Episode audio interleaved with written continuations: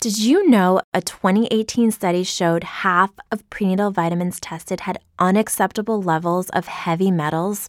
I'm Kat, mother of three and founder of Ritual. When I was four months pregnant, I couldn't find a prenatal I could trust, so I created my own. Ours is made traceable, third party tested for heavy metals, and recently earned the Purity Award from the Clean Label Project. But don't just take my word for it. Get 25% off at ritual.com slash podcast.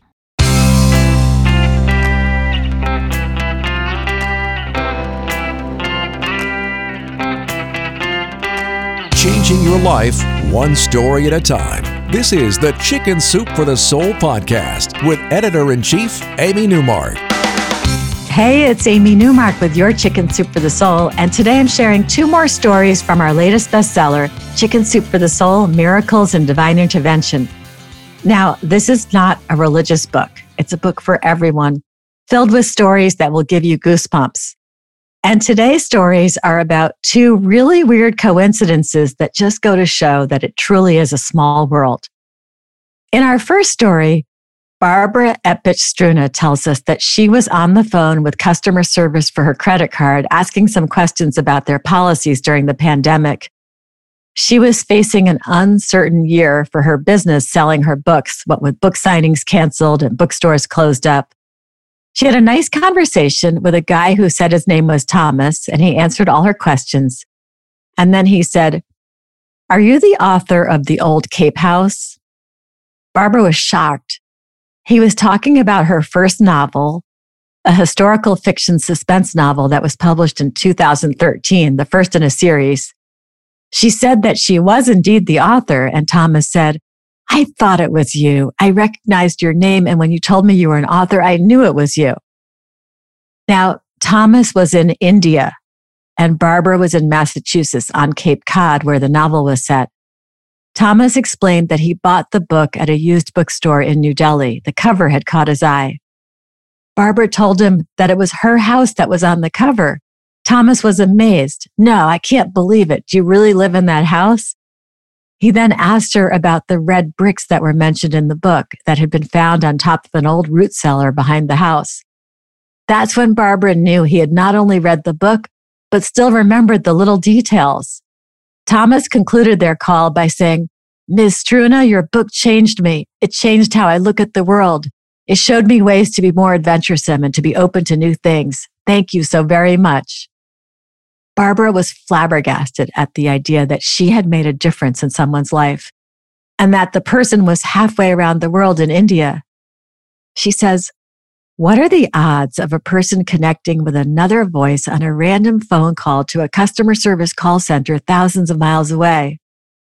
Well, that call ended up inspiring Barbara to keep going and write another novel over the next few years. Becky Alexander had her own small world experience right here in the US. She was leading a tour of Washington, D.C. for a group of 43 people. They were starting at Arlington National Cemetery, where their guide, a woman named Anne, would meet them. Anne would be showing them the Kennedy graves, the Lincoln Memorial, the Korean War Memorial, the Vietnam Veterans Memorial, the Capitol, and the White House. As the day proceeded, Becky hung back as Anne took over. Usually she let the guide do all the talking while Becky did all the counting, making sure everyone got back on the bus at each stop. But they had a moment to chat under the shade of an elm tree along the National Mall. That's when they talked about where they were from. And Anne mentioned she'd lived in several places, but had been born in Ohio. Turned out Becky was born in Ohio too and they discovered they were both from Middletown, Ohio. Becky told Anne her maiden name, Selby, and Anne said her maiden name was Kiefhaber. Becky said that was a coincidence, as her doctor's last name was Kiefhaber. It turned out that Becky's doctor was Anne's dad. Becky says, My parents had told me the story all my life. I was born without a left arm and my left leg turned inward. Right away, an orthopedic doctor placed a cast from my hip to my tiny toes. He monitored my progress closely and was able to exchange the massive cast six weeks later for a shorter below the knee one. Mom said I enjoyed the freedom of the lighter cast and wore out the foot of it while bouncing in a baby swing on the front porch. That new cast also became a helpful tool for rolling from my back to my stomach. I'd fling it across my right leg and the weight would flip me over. Becky did really well, and by 10 months, she was taking her first steps. The doctor had done a great job, but now her parents were dreading the presentation of the bill. Becky's father was already struggling to support the family on his salary as a steelworker. But when they got the final bill from Dr. Kiefhaber, it was for $20. That's it. The doctor who showed such great kindness to her family was Anne's dad. Becky says, the chances that Anne and I would meet and discover our connection were almost zero. She was one of hundreds of guides in DC, and I was one of hundreds of tour directors who escorted groups through the city. I don't believe those few surprising moments under the elm tree were just a coincidence. Anne needed to hear the wonderful story about her dad, and I needed to see the tale from my childhood come to life. Anne and I are now friends with a connection that goes beyond our hometown.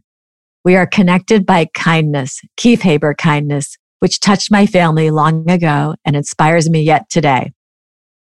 I'm Amy Newmark. Thanks for listening to the Chicken Soup for the Soul podcast today. And please make sure you subscribe. You can go on Apple Podcasts or Google Play or wherever you like to get your podcasts. And that way each new episode will automatically download into your phone. If you'd like to learn more about Chicken Soup for the Soul, miracles and divine intervention, you can find it on our website, chickensoup.com by clicking the podcast button and looking at our featured books. And you could pick up a copy for yourself or as a gift at Barnes & Noble, Books A Million, your local independent bookstore, Walmart, Amazon, and wherever else books are sold. Come back for our next episode, which I've titled Hot Flashes, Hot Cars. I'll be sharing a couple of stories about people of a certain age living it up with their sports cars one of the many themes in our new book about how age is just a number.